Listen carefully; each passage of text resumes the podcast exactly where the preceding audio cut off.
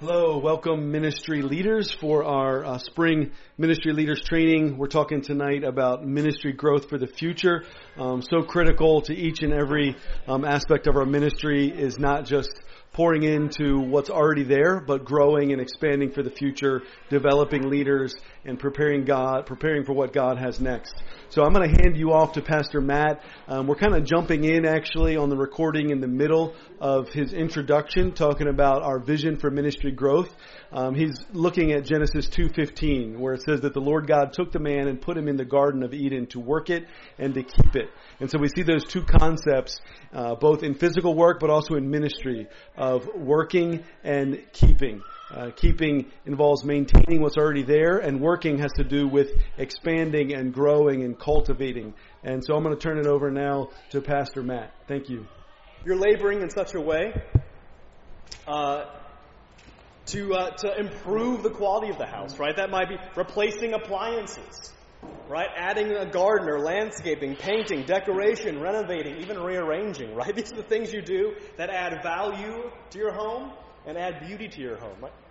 They're both important, right? They're both aspects of what you do. And a similar application can be made to your job, you know, your career outside the home, your, even your family life. There are aspects of your work that are really just focused on upkeep, okay? Just keeping things from not falling apart. not keeping the doors open on your work, your business, right? Managing. And that's super important, right? But there's other aspects of your job that involve growing, expanding, optimizing, finding new ways of doing things that are more efficient, streamlining communication, things that, that just make things better. Okay? Working and keeping. Today, I'd like you to be thinking about this idea of working and keeping, how that applies to your ministry here at Living Hope Church. Because I think all of our ministry involves aspects of both, right? There are things that we do um, that just by showing up and being there and fulfilling a role, you're keeping things going. Okay? Um, we need Sunday school teachers to show up and teach. We need life facilitators to make things like scheduling for hosting, learning songs for worship, or loading slides for projection, holding babies in a nursery, filling communion cups, right? Working the camera uh, for our, our, live streaming worship, or set, setting up and taking down chairs, right? Just it's the it's the day in day out stuff that we do. Um, and all this is essential. Right? You, you keep the church and the ministry going just by doing those things that keep the gains uh, that we've already had. So part of ministry is honestly maintaining what we have and what God has uh, what God has given us and what others have faithfully worked to produce. You know, we're, we're being faithful by making sure those things stay in place, right? So take joy. There, there is an aspect. We should just take joy in the, the week in, week out aspect of our work that is just keeping it, right? But there's another aspect of our ministry that is our focus tonight. The thing, this idea of ministry growth. And that, that goes beyond keeping it because hopefully we're not stuck there. Hopefully we don't feel like a place where you're like, man, I'm just a cog in the machine. I'm just keeping the gears turning. Like, that's important stuff. Laundry's important. Dishes are important, right? But I think the thing that oftentimes gets us really excited is, is, is growth. You know, in your home, it's, it's when you buy new furniture, when you paint a new wall, when you re, you know, when you do. And the same thing in ministry. Often it's when you come to a ministry and you bring something new, or you make something better, or you, you add something in such a way that it's optimized, the ministry flows better or grows. Oftentimes, in our work, in our home life, in our ministry, that's actually some of the most exciting stuff, right? So, uh, uh, then that's when we be kind of focusing on tonight, right? We want to be faithful workers who have a vision for working it. You know, the idea to make our ministries thrive and grow. Of particular importance, though, uh, to focus even deeper uh, in our need is uh, our need to grow more leaders, right? If we're going to see ministry growth, part of that is going to be investing in and growing and raising up new leaders. It's a key that as our church grows, right, by God's grace, our ability to reach evangelize and disciple more individuals and more families, uh, we're going to need more workers, more leaders, more people involved uh, who are growing and filling the ministry. So you have a part to play in that, right? We, so we're calling this training ministry growth uh, for the future. A key verse that informs this vision for growing ministry comes from 2 Timothy 2 1 through 2. And so uh, you should see it there in your notes. It says, You then, my child, be strengthened by the grace that is in Christ Jesus. And what you have heard from me in the presence of many witnesses, entrust to faithful men who will be able to trust others also. It's supposed to be teach others also, sorry. Uh, so here Paul is encouraging Timothy to raise up leaders like himself, right? Timothy had a responsibility. He was supposed to keep teaching. He was supposed to keep preaching. So he had that, he had to maintain that. Like he had to do his, his own aspect. But Paul's giving him a vision for ministry growth in the future.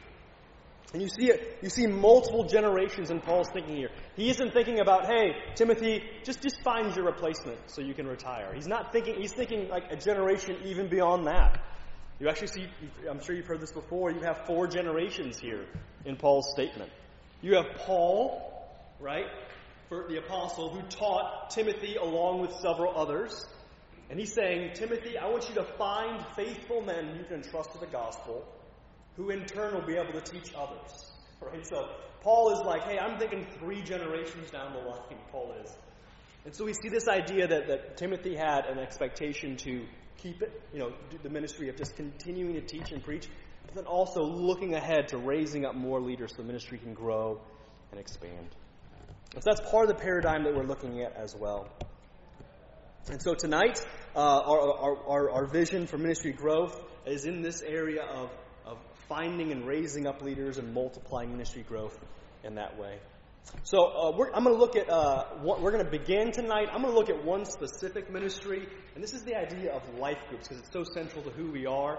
And I want to talk first about the idea of multiplying life groups. So that's a central ministry that nearly all of your ministries are connected to in some way. And then we're going to kind of pivot off that and talk about there's some things we can learn about that uh, that, that really feed into your, there's implications for your own ministries. And we'll talk about finding and training up leaders in your own areas. So with that said, I don't think I've prayed yet. So there's our intro that set the course. Let me go ahead and pray, and I'll take a few minutes and talk about a vision for, for life multiplication. Lord God, we thank you that we could gather here tonight. God, I thank you that you give us ministry, that you fill us with your spirit, that you've given us opportunity here at Living Hope, Lord, to, to, to use the gifts that you've given us to bless one another, um, to build up one another, to further the mission of the church. God, your mission. So, Lord, as we, as we gather together and talk about strategy, God, I pray that uh, you would bless us, that you would fill us, you'd encourage us and equip us so, Lord, we as individuals and as a church can be effective and fruitful for the gospel of Christ. Lord, let this be a blessing in Jesus' name. Amen. Okay. So let's take a look at life groups as kind of a launching point. Life groups are a central part of our ministry here at Living Hope, and just about all of you either are currently or have been in life groups before, right? It's um, in our Discovering Living Hope class, if any of you have been to that recently, probably all of you have been at one point, uh, we say that the Sunday morning worship time is like really the heart of our ministry, but the life groups are the circulatory system. It's the thing that really we hope connects everyone together. Now we have lots of great ministries that connect like specific age groups. Like I work with teenagers, right? We have dynamic, we have children, we have Arise and Shine and men's women's accountability groups. And these all these are all ministries that really hone in like with one specific dy- uh, uh, demographic or age group. And they're so so meaningful and important for connecting people. Our hope is that life groups are really designed to help people of every age group, family situation, spiritual maturity level, even, and really connect the body and grow in Christ. So elders have recognized that there's a lot of shepherding and care that happens at that level. And if you, you know, have been in your small group ministries, you recognize that. Right? There's a lot that happens in the small group level when you're sharing prayer requests. You know, when you're when you're talking through doubts and worries and fears and troubles and issues, you're dealing with a lot of shepherding, accountability, encouragement, stirring to good works and mission happens at that at that level, at the life group level. With this in mind, as our church grows more and more, and we're praying, God, you know, as we, as we be able to reach more families and individuals, there's constantly a need for more life groups. Right? Every year we kind of think through, like, you know, during COVID we dropped a little bit, right? But we every year we're like, we, just need to, to have more more groups, more leaders. Each summer, I'm hoping to recruit more facilitators and increase the number of groups. Sometimes I just break even. There's enough people who kind of need to roll off and take a break, and then I gain some more. And sometimes we break even. Praise God, we were able to add some groups this past year. But at our last life group facilitators meeting, we were trying to discuss like what's the sweet spot for people in a life group. And I'm, I'm going to ask you, especially if you didn't come to that meeting, what do you think is like, hey, in a life group, in a small group, like this is the sweet spot for the number of people in a group? Don't look at your notes. Is it in your notes? Never mind. You can still ask. I will. I will. I will. Did anybody not look at their notes who wants to answer? No, you all cheated. Just kidding. I didn't look at the own, my own notes I read. Uh, so yeah, we, we found that really the best range seems to be about like six to twelve. You know, at, at, at six people, I mean, at six, if anybody's absent, you feel like there's, not, you only have like four people there. But if, when you start getting to like 12 people beyond, like you start losing a little bit of intimacy, you start losing the ability to, for everybody to have input. You know, there's not enough time to meet and for everybody to have like significant say. Um, so maybe that, those are the kind of the, you know, really the sweet spot, maybe 8 to 10 people. Right? That's kind of, I think, what we landed on. So the boundaries maybe are 6 to 12, and there are some groups that have had 16, 17, 18, 19, 20 people in a life group, right? But we know that's not ideal. And, and we, so we, as we discussed, 8 to 10 is kind of a sweet spot, but we've noticed in our, in our life facilitators meeting that a good amount of our groups are already like at that threshold or beyond. And so we're at a place where we recognize that we need to continually be meeting, uh, multiplying more groups, even for the coming fall. So how do we do that? Right? And, and, and if, it, have any of you ever been in a group that you really like? That then, right when you get comfortable, right when everybody feels like they're connecting, everybody's pointing and laughing at Pastor Tim. it's Not everybody, it's just Brian and April. Uh, well, uh, Jackie. No, I'm, I'm just kidding. no, um, yeah, you find it takes. It seems like it takes a good two years almost to get like a to find that like really good where you connect well. There's some trust built. You know, you have a good rapport, and then it's time for Pastor Matt to break your group up. Is that what it feels like sometimes? Um, it's not fun that way, right? We, we, there's a book uh, called Sticky Church. There's even a chapter called Dividing Groups is Dumb. Is that what it's called? So. Yeah, because no one really likes it, right? We have this thing where we want to have healthy groups that feel like this is a life group. This is a family. This is a place where you connect. And then right when you get to that place, it's like, okay, now we need more groups. Some, you know, we try to split you up. That's not really ideal.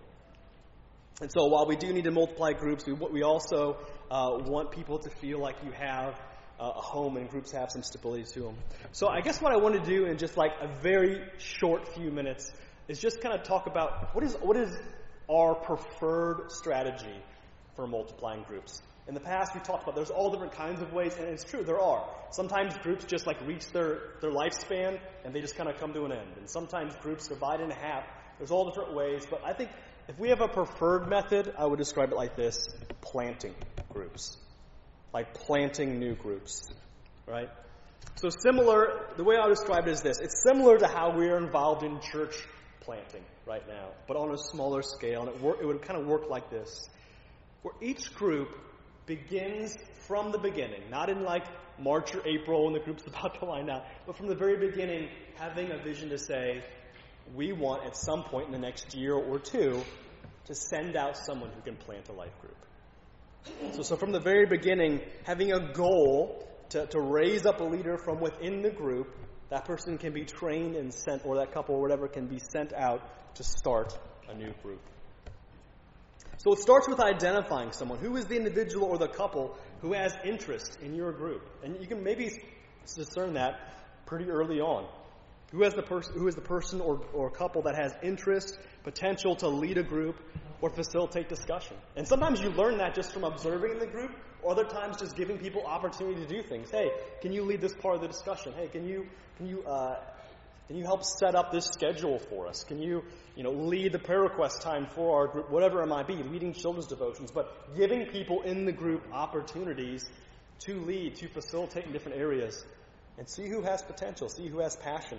We'll talk more, well, Pastor Tim will talk more about identifying leaders after this. But looking at your group, starting early from the very beginning with a mind to do that. The second ask, the second part of it, I, you know, beyond identifying, would be like apprenticing this person. I use that that word uh, because it sounds official on purpose. I think one of the things that we're doing, you know, with, with Ed Mejia is we have like a church residency. Everyone in the, it's not a secret. Everyone in the church knows that he's here, he's being trained up, he's getting opportunities all over, and then we're sending him out, and the whole church is in on it, right?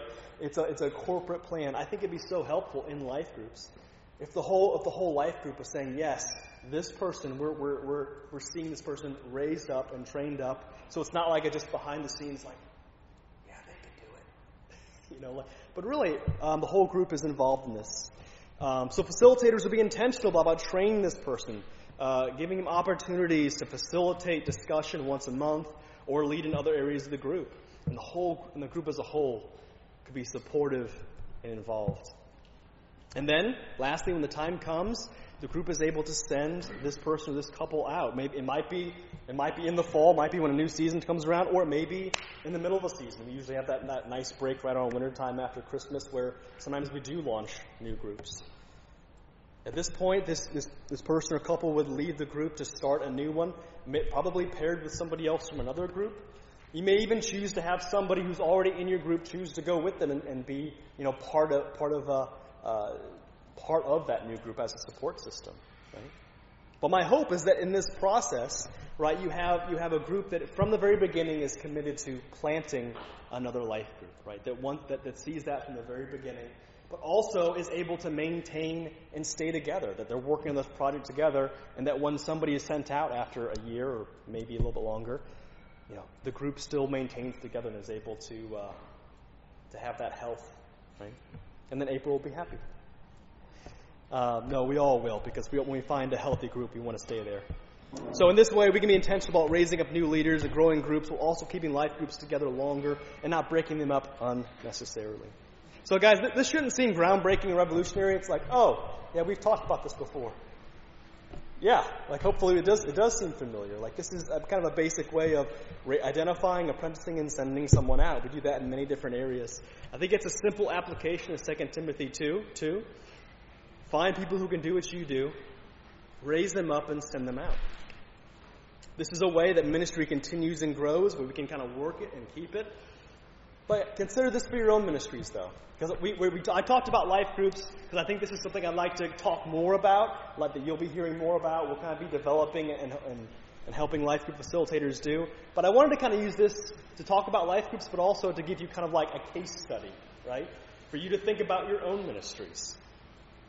Who are the people in your own ministries, whether it be hospitality, men's and women's groups, dynamic, outreach teams, setup?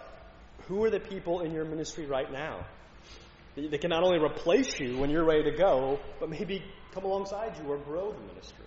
I think it's important to have that mindset now, being able to identify, apprentice, and send, whatever that looks like for your specific ministry. So, with that said, I'm going to go ahead and uh, hand it over to Pastor Tim now. He's going to be talking about what it looks like to identify and raise up leaders. Awesome, good stuff. Right on cue. Um, the scheduled floor waxer has arrived, so that should um, be helpful to everybody being able to hear me. Um, Matt. So, how many of you in this room would consider yourself a leader in Living Hope Church? Just show, show of hands, like just the way you think of yourself. If somebody asked you your involvement in Living Hope, would you consider yourself a leader? Okay. How, how many of you remember um, when you were asked to lead? Raise your hand if you would say that, that you were surprised when the elders or another deacon or youth leader asked you to, to, to kind of step into a, a leadership role. Were you like taken off guard, like, oh, I didn't, okay, some of you.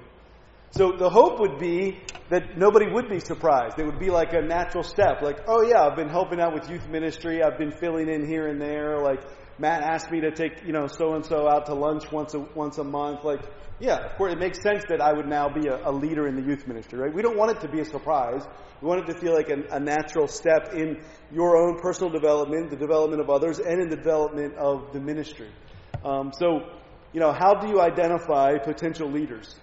How do you identify people in your existing ministry that you should be investing in that have the potential to, to grow the ministry, to, to grow themselves?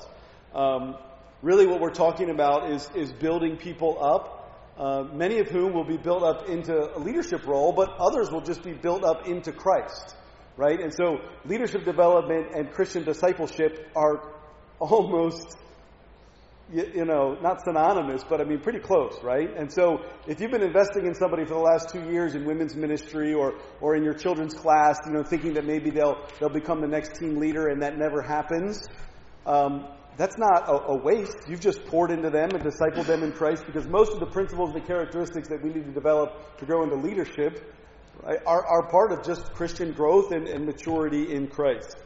Um, Another thing that I want to say as we talk about kind of identifying future leaders in your ministry is that the elders are not putting the responsibility on you to say, like Randy, you have to find someone in your life group to be the next life group leader of the church. And you should tell that person they're going to be leading a life group and promise them that they will, right? Like, this, this is, we're just talking about investing in people, uh, identifying people, having conversations with the leaders.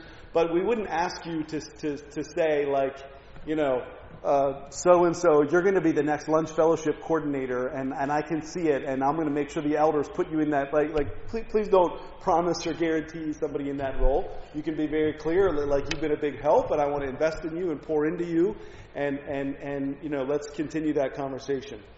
Um, on, on the back of your packet tonight is uh, what we call the seven C's of assessing ministry calling. I'm not going to go over those.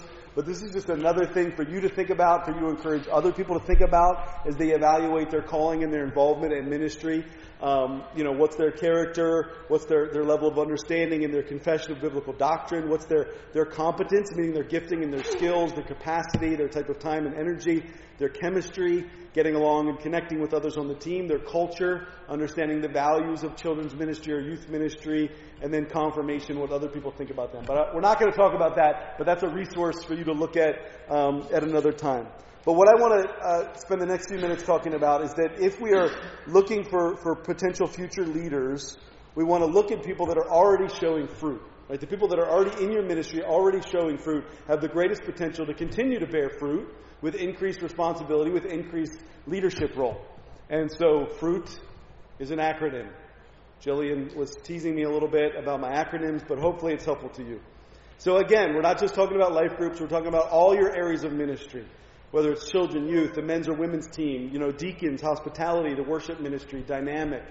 Um, we want you to be continually identifying who is it that is bearing fruit, who has the, the potential to continue to bear fruit in an increased uh, potential leadership capacity. So, so first would be looking for people that are faithful, right? The F stands for faithful. Um, we already read that, that kind of our key verse for this evening, um, where Paul uh, tells Timothy, What you've heard from me in the presence of many witnesses, entrust to faithful men. Right? Entrust to, to what God has put in your heart to people that are faithful, that, that are stable in their faith in Jesus, um, that are steady in their personal life, that have healthy family lives. Um, you, you see there that verse from 2 Timothy 1 5 to 6 um, P, Paul there writes and, and, says to Timothy, I'm reminded of your sincere faith, right? A faith that he saw in, his, in Timothy's mom and his grandmom, and he says, I'm sure now dwells into you, right? And so we're looking for people that love Jesus, that are faithful in their Christian calling. But beyond that, people that are reliable. Not just faithful to, to Jesus, but you could say faithful to the ministry. That's what I mean by reliable right? The future leaders of your current ministry, wherever you're serving, are more than likely people that are in your ministry right now right?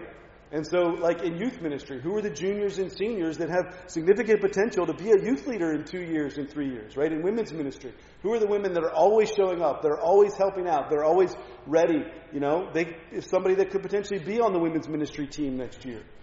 Um, they have an interest in the ministry, they have a heart for the ministry, and, and they've seen the fruit of the ministry in their own lives. And so that means they're reliable, they're showing up, they want to be there, they're already involved, they're already invested and committed uh, to the ministry, they're, they're consistent, right? And so you might have a, a, a, teacher, if you're a team leader in one of the children's classes, you might have a teacher that is super gifted, a dynamic leader, their kid's favorite teacher. But guess what? They always are calling out, they never show up, right? They're never, they're just not reliable that they might be the most gifted, dynamic leader in the world, but if they're not reliable and consistent in the ministry, they may not be ready to lead. So we're looking for people that are that are fruitful, that are faithful, that are reliable. Uh, this verse in Acts 16, when when Paul first met Timothy, what, what was one of the things that stuck out to him about Timothy? What does it say there in verse 2? He was well spoken of by the brothers. Right? Like Paul showed up and everybody was talking about Timothy. I imagine a large part of that was his faith in Jesus and his, he was already showing himself to be reliable in the ministry. And so what happened? Paul took him and he circumcised him, showing that he was definitely committed to the ministry. Okay, he was reliable and he was teachable, but he had a good reputation as somebody that was already engaged.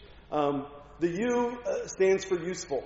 So they're faithful, they're reliable, but they're useful. Now listen, you don't need to have somebody if you if you're like you know Randy's thinking to himself, I don't have somebody in my life group that's that's like fully developed, that's fully useful as a life group leader. That's okay. We're not looking for people that are already developed. We're looking for people that you can say, "Yep, there's something to work with there." Right? They have some gifting, some level of, of interest in the ministry. And so, you know, George on the worship team, uh, somebody that, yeah, they show up, they come to worship team gatherings, they practice, and, w- and when it's their turn to, to lead, uh, uh, you know, a set, um, they, they do it effectively. And there's some, some gifting there, some, some interest there. Um, they should have a basic gifting, some basic confidence for whatever ministry it is, whether it's children or youth or, or women or life groups or all these things that we're talking about. If the ministry involves, if it's dynamic and you need somebody that can organize events, well, they should have some capacity for organization. If it's, if it's a teaching ministry, whether it be life group or children's ministry, they should be able to, to, to with your help, put a, a lesson together, whether it's connecting with youth. You know, again, they might be super knowledgeable, but if they have no ability to talk to a 14 year old, right, maybe youth ministry is not the best fit for them. So, so are they useful in that particular capacity? Um, again, 1 Thessalonians 3 look and continue to look at how Paul invested in Timothy. He says to the Thessalonians, We sent Timothy, our brother and God's co worker in the gospel of Christ, to establish and exhort you in the faith. Right? Why did they send Timothy? Because he was useful. They, they, did, they knew that he would have the ability to, to have a small little job, right? Paul and Silas couldn't go back. They said, We're going to send Timothy. He's not planning a church. He's not preaching a leadership seminar. He's going to check on the Thessalonians. But guess what? Timothy was somebody that could do that well, so they gave him that small task. I, intentional. Um, now look, the reality is, if I asked, you know, the majority of you to help clean up afterwards tonight, which we may do, only, only a super rude or apathetic person, I mean, unless you had like a genuine obligation, right? But only a rude or apathetic person is going to say, no, I'm not cleaning up, I'm, I'm leaving, right? Most, most people in your ministry will help out if you ask them directly, but what we're looking for is somebody that's intentional, right? Potential uh, somebody who has leadership potential is going to be intentional. That means that, that they not only step up when you ask them, but it means that there's somebody who sees a need and takes initiative. Man, initiative is so, so crucial, right? Somebody who's, who's willing to come in and to say to Hope when she sees Hope putting things out, like, hey, is there anything that, that you need a hand with? What, what can I do to help? Or maybe even doesn't ask her, just sees her walking back and forth from the kitchen and just goes to the kitchen and grabs a tray of cookies to bring it out, right? Initiative is such a key component of leadership development. Um, attentive to the needs of people, eager to help out. Again, we see this in Timothy in Philippians chapter 2. Paul writes there, he says, I have no one like Timothy who will be genuinely concerned for your welfare, for they all seek their own interests, not those of Jesus Christ. But you know Timothy's proven worth, how as a son with a father, he has served with me in the gospel.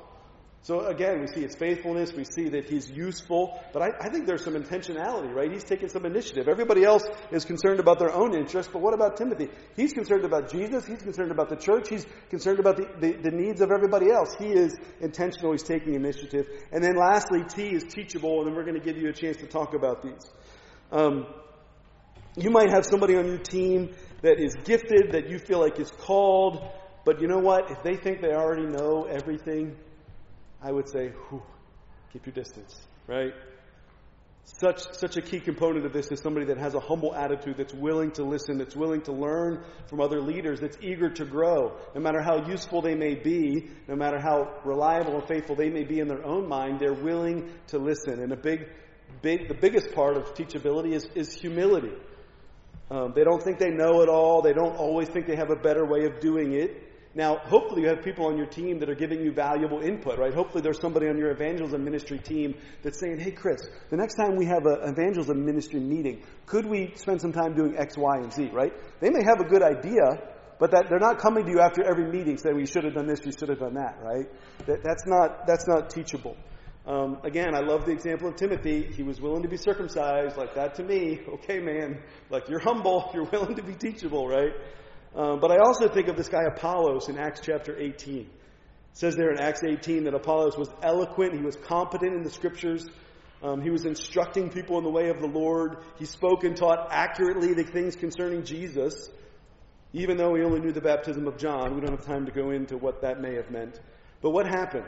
He's speaking boldly in the synagogue, but, but this couple comes along, Priscilla and Aquila, and they see this guy who's he's a dynamic teacher. He's, he's doing things for the Lord, right? But Priscilla and Aquila pull him aside and explain to him the way of God more accurately. I mean, this guy seems to me to be like a shining star in the ministry, and yet he's willing to, to be taught, to be corrected, to be trained by Priscilla and Aquila. He's got that teachable heart, and so we need to, we need to look for that.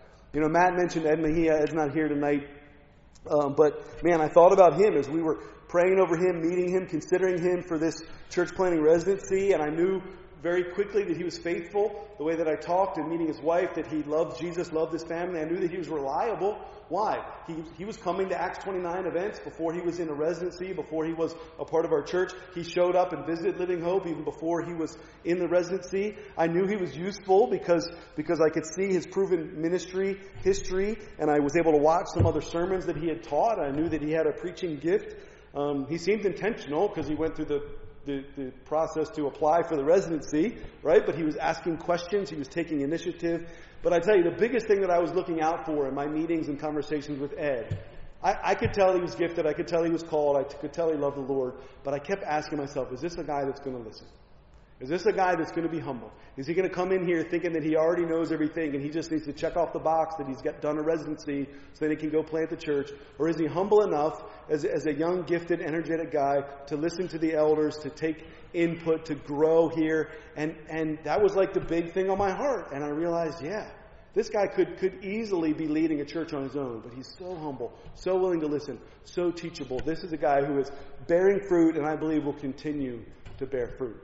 And so, um, I hope that I hope that you'll think about that. I got an email from Laura Dybert a couple of weeks ago. Who she said Laura uh, manages her blog. She does all the editing and recruiting and scheduling. And, and, and she said, Tim, I'm not thinking about quitting. She said, but I started to think this year that I'd love to find somebody else that that I could train up to teach to do what I'm doing, so that if I ever need a break, there'll be this is beautiful. Like Laura didn't even come to the seminar. She's already got it, right? So what we want you to do now is to take some time at your table. There's some discussion questions there. And to think about, just like Laura Dybert is, like what does leadership development look like in my area of ministry? It might just be one person doing one thing. It might be a team approach. And who are the people that are currently in your ministry that are faithful, reliable, useful, intentional, and teachable? So we've got some discussion questions there. Um, you can, um, you can lead those. Maybe if, if you can identify uh, somebody speak up at your table that's willing to kind of facilitate discussion. All right, so um, yes, I did put a pile of papers on each table. They are a chart, uh, which will be for the second portion of what I'm talking about, so you don't need those right away. Um, but what I want to spend about 15 minutes or so uh, talking to you about is um, you know, we've talked about a vision for missionary growth, or uh, ministry growth, excuse me, and we've looked at, a, Matt looked at a case study a little bit in terms of life groups, and, uh, and then Tim kind of gave us a model of identifying um, those who could become tomorrow's leaders uh, in our church. And so now that we've kind of looked at the need and looked at who can lead, it helps to have a framework, right, to be able to work from as we try to actually develop those people into potential leaders. So we're going to try to do that a little bit um, in the next 15 minutes. Uh, I could probably spend the next two hours talking about it, so I'm going to try to cram uh, as much and make it uh, make it me- meaningful for you as I can. Um, you know, really, I think one of the really big important points that I've heard Matt and Tim both make that I and I and I feel it in our discussion at our table is that um, we really kind of have two choices when it comes to this developing leaders, right? Um, we can either passively let it happen, or we can or we can plan for it intentionally, um, and, and, so and prepare intentionally. So you know that's what we're hoping this is about. So we're going to talk about a little bit about what I would call the apprenticeship mindset. So what do you think of when you think of the idea of an apprentice or an apprenticeship? Yeah, this is going to be a little participatory. Sorry? Okay. Yeah. Um, learning alongside somebody else to do a job. Okay. Learning alongside somebody else to do a job. Anybody else? Somebody who knows. Somebody knows what they're doing. Learn about somebody that knows what they're doing. Time commitment. Anything else? Underpaid. Underpaid. Generally. Um, so yeah, I mean, a lot of times we think about an apprentice in the world, right? We think about somebody that's learning a trade, right? Uh, or learning a job, typically from somebody that's skilled. Uh, and, yes, if you actually look at that definition, Tim, it does say somebody that's typically agreed to work for low wages for a period of time, right? If you're looking at a real uh, but that's not what this is about, right? That's, we're not talking about wages here. We're talking about this. Um, and, and oftentimes we, you know, we think about it. We think about really skilled jobs, right? Like apprenticeships aren't like, you know, I guess there's a sales apprenticeship. I'm in sales, but you know, they're more. They tend to be uh, things like electricians and things like that. And You think about all that they have to do in their job. I think that's an important aspect of it, right? They, they learn the details uh, of a trade. Um, there's another term that we kind of see in and amongst when a, when a apprenticeship is going on um, that we often hear about, which is the idea of being a mentor or a mentorship, right? And what I would tell you is that I think a, a mentor and a mentorship is, is a really important thing, but I think it's the, an aspect of an apprenticeship, okay? I, I think that um, what we're looking to do is establish an apprentice or an apprenticeship and then we're mentors to those folks. It's, it's a portion of what we do. Um, so, why are apprenticeships important to ministry? So, we've talked about uh, some different things today that have already been that way, but how many people have ever had a job where they felt like they need, or a, or a responsibility where they felt like they needed to be in two places at once? Right? Everybody, right? Or you felt like there was many things that had to be done and didn't know how you were going to accomplish it. The reality is that apprenticeship and mentorship really leads to multiplication, right? Multiplying the leaders that we have, multiplying others that know Christ. But a lot of it is really to be able to do it well. It's also about delegation, right? The ability to delegate. Another word that we talk about uh, very often. So, a few things I'm going to give you that I think speak to the idea of why, uh, of, uh, of why they're important um, and why it's important that you look for these. One is that it shows that the ministry doesn't revolve around you, right? If you're constantly looking for other leaders, it shows that it's not about you. Um, it also prevents you from holding on too tightly, right? Too often we want to hold on too tightly to that ministry. Um, and I don't know about you, but a lot of times that can be almost a prideful thing sometimes when we hold on too tightly. And we certainly don't want to be prideful about, you know, the ministries that we're leading. Um, we demonstrate that we show value in others and we trust others by doing it. It shares the load, right? Um, develops others and prepares for future ministry, and it also creates a repeatable model. It's one of the things we're going to talk about. It creates a model that we can repeat again and again. Again, truly leading to multiplication. What we're trying to do multiply leaders, multiply followers of Christ, do what He's called us to do. Now, I want to I want to be upfront with you you know, the, the enemy and Satan, he really, really doesn't like this idea. Because what does he know? He knows that apprenticeship and mentorship does lead to multiplication, right? And so he's going to do whatever he has to in order to stop that from occurring. You know, one of the things I think he does incredibly well sometimes is that he helps us focus on he or he help he makes us focus on the urgent and not on the important. What I mean by that is we get locked into what we're doing today to make our ministries work, and we're not looking at a vision for where we need to go with our ministries, right? If we're only looking down at what we have to do today, we can't see where we need to go. Um, so I think that's a I think that's a weapon that the enemy has, and something that we need to really be aware of. That when we do this, we are gonna we are gonna see that come against us. Um, the next thing I want to talk a little bit about is what an apprentice is, and also what an apprentice is not. Okay? So uh, we talked about that an apprentice someone who leads, uh, learns to lead ministry by doing, right? It's on the job training under the oversight of a skilled leader. You can think of another word, maybe a protege, right? A protege that's growing in maturity in Christ, leading others, looking to become someone who can develop Christ likeness in others, right? So somebody that can also maybe see a little bit further someone who takes on additional responsibilities in a ministry in order to gain practical experience. Those are just some of the things of what an apprentice is. But what isn't an apprentice, or what is an apprentice not? Well, the first thing I would tell you is they're not is they're not an assistant. Okay? So an assistant is generally focused on making their leader successful. Right? Opposite of apprenticeship.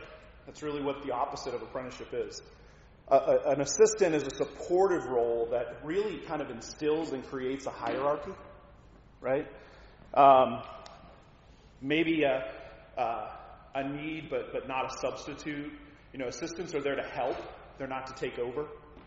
Uh, an apprentice should be preparing to take over. So there's a, there's a big difference. Now, I couldn't think of a, of a better word for this next one, so bear with me if this sounds derogatory, because we're going to talk about how it can be a, a good thing in a way. But the second thing that they're not is they're not a gopher. Okay? And what I mean by that is, you know, gophers are really a, a, an assistant that doesn't have our trust or, mo- or any motivation or vision. If you're a high control leader, you might try to make your apprentices gophers.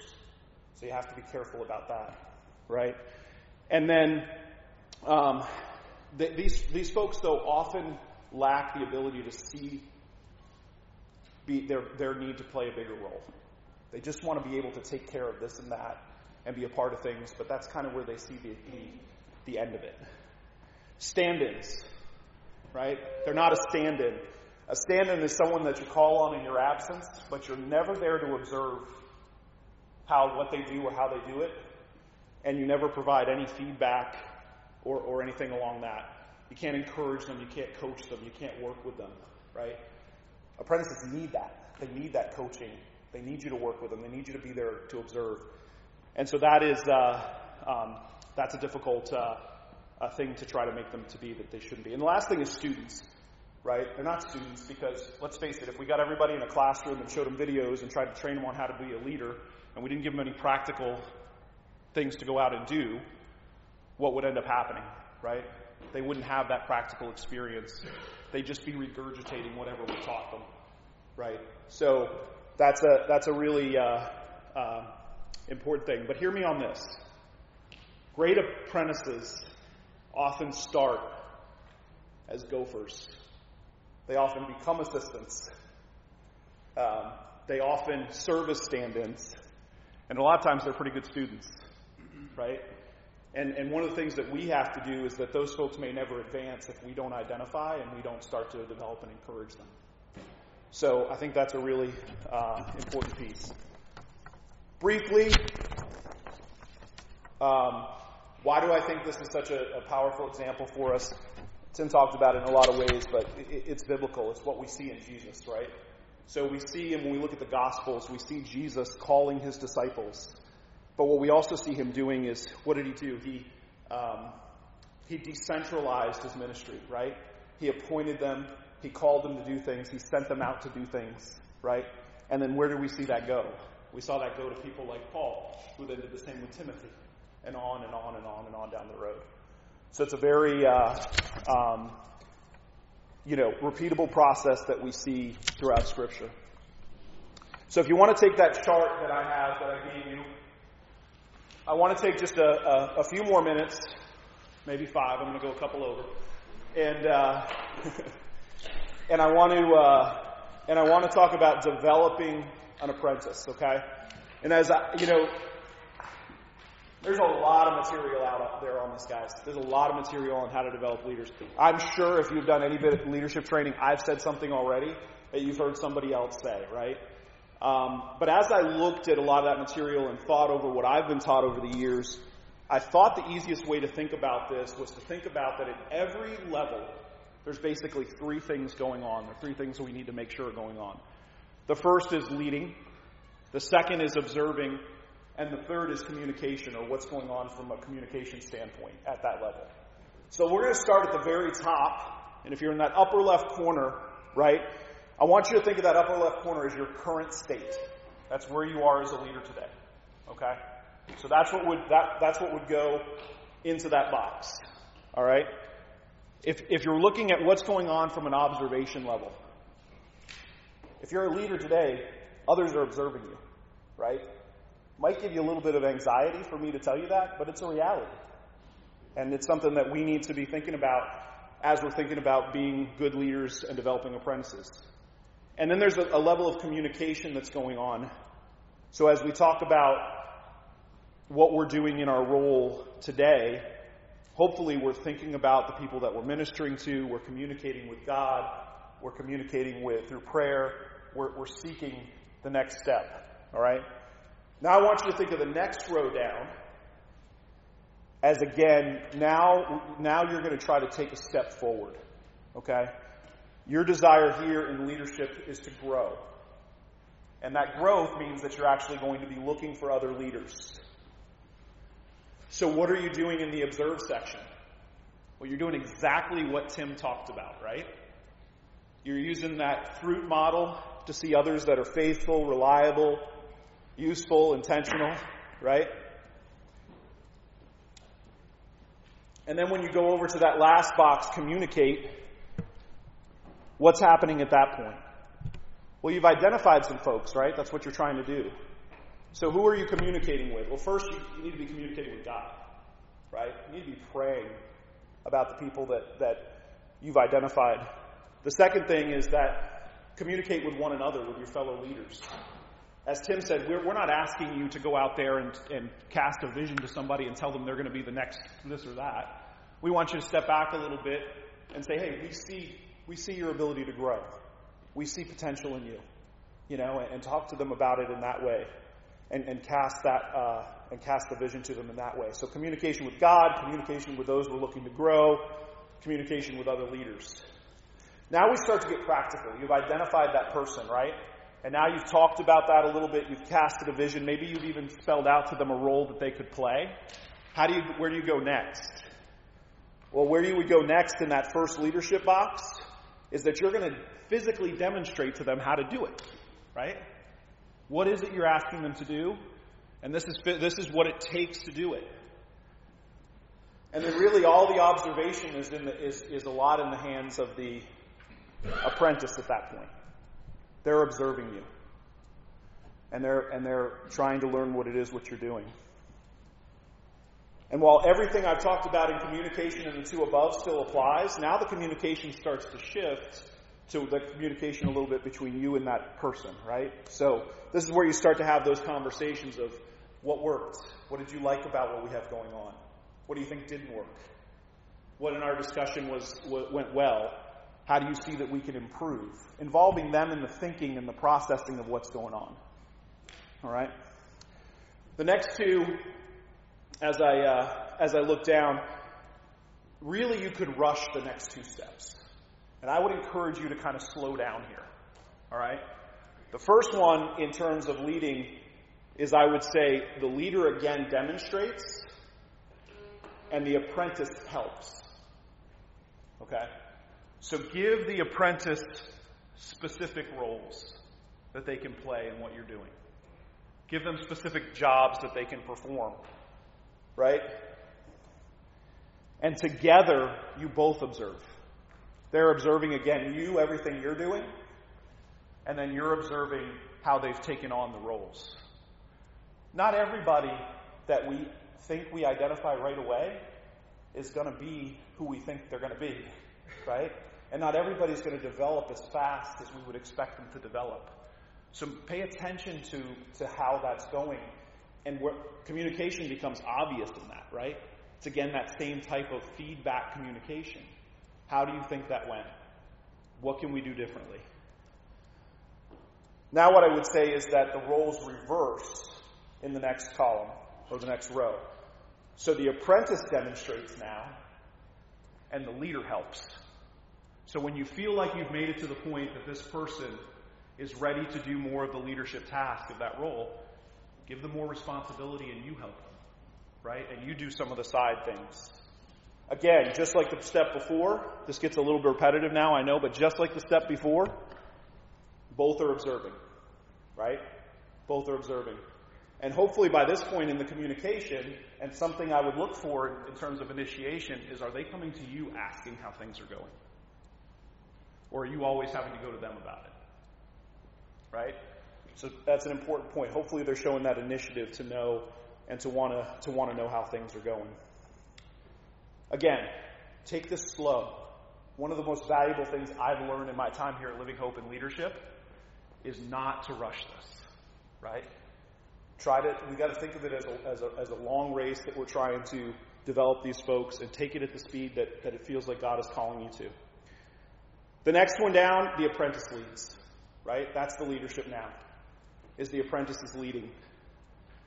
The only one really observing at that point is the leader that first started off with them, right? Once you have them leading, make sure you continue to observe. Make sure you continue to check in. Make sure you continue to talk about how things are going for them. Don't just, you know, throw them out there, kick the bird out of the nest, right? Find out how they're doing. I would say at this point, when we talk about communication, it's still similar, but I think this is a point at which, while encouragement is important all the way, all the way along there, I would say encouragement is especially important now right? Share with them what you're hearing about what, how the ministry's going and what's going on with them. And then finally, when you get down to the bottom, this is where the, really the whole process begins to repeat itself. And this is what I mean by a repeatable model. Now you have an apprentice who's back where you were at the very top of this chart. You have an apprentice who is, is demonstrating and leading. People are watching what they're doing. Hopefully, others are observing, and they're starting to observe others who are able to do what the process that they went through as they were discipled, as they were trained up. Right? And they're looking, they're looking for those others.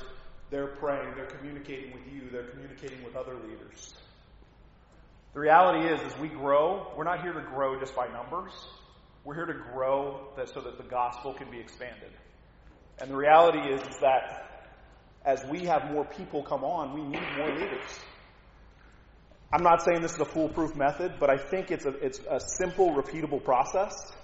Um, and hopefully it gives you some, some guidance and some insight into, uh, into where we can go.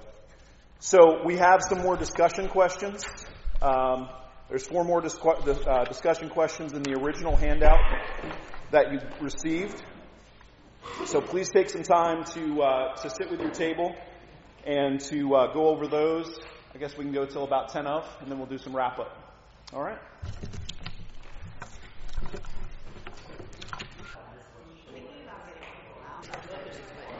Guys, I'm going to um, be the bad guy and pull us back together here for a minute. Um, just want to see what, what final questions that you have as, as we look to, to kind of carrying out this model. Just a couple quick things I just want to highlight from what George said as we talk about this whole process of, of catching the vision for multiplication, of identifying leaders who have the potential to multiply, of then raising up and, and building up and training those leaders, this has to be a proactive thing, right? I mean, if we sit back and are passive, you know, God will probably keep keep things moving forward on His own. But man, how much more beautiful and effective if we are actively engaged in casting vision for multiplying and identifying people and helping them, you know, to be trained and, and raised up. The, the one thing I appreciate about what George said, most of us are, are wise enough to know that we need a stand in, right? Like, so that if, if you're sick on lunch fellowship Sunday, if, if you can't be there at the next men's meeting, you know, if you're not there for the women's ministry team, we all need a stand in who can, you know, do what we need to do when we're not there. But the difference, what I took from what George said, the difference between a stand in and an apprentice is that you're then giving them feedback, right? You're communicating with them about, like, hey, I heard this went well or you're having them stand in even when you are there, right? So you can observe them, so you can give feedback, so you're communicating with them. That's the big difference, um, you know, between having just somebody to fill in versus really developing somebody is that feedback. And and the other thing that I just want to say, Matt mentioned that book, um, uh, Sticky Sticky Teams. I think it's Sticky Teams is the one. Well, there's both books, but I think in Sticky Teams they talk about let young eagles fly. And what that means is like if you have somebody in your ministry team that is just has leadership potential, is excited, and you're not giving them those opportunities to lead, to you know, to put. If I never let Matt preach, he would eventually get frustrated and he would quit and he would go find a church where they would let him preach, right? And so if you don't let those young eagles fly, they're going to find another ministry team leader that will utilize them. And so and so we need to let them fly within our ministry, right? If George led worship every single week and didn't let Mike or Miles or Karen or Amanda pick songs and like they would get frustrated, right? So let them fly, let them flourish under your ministry.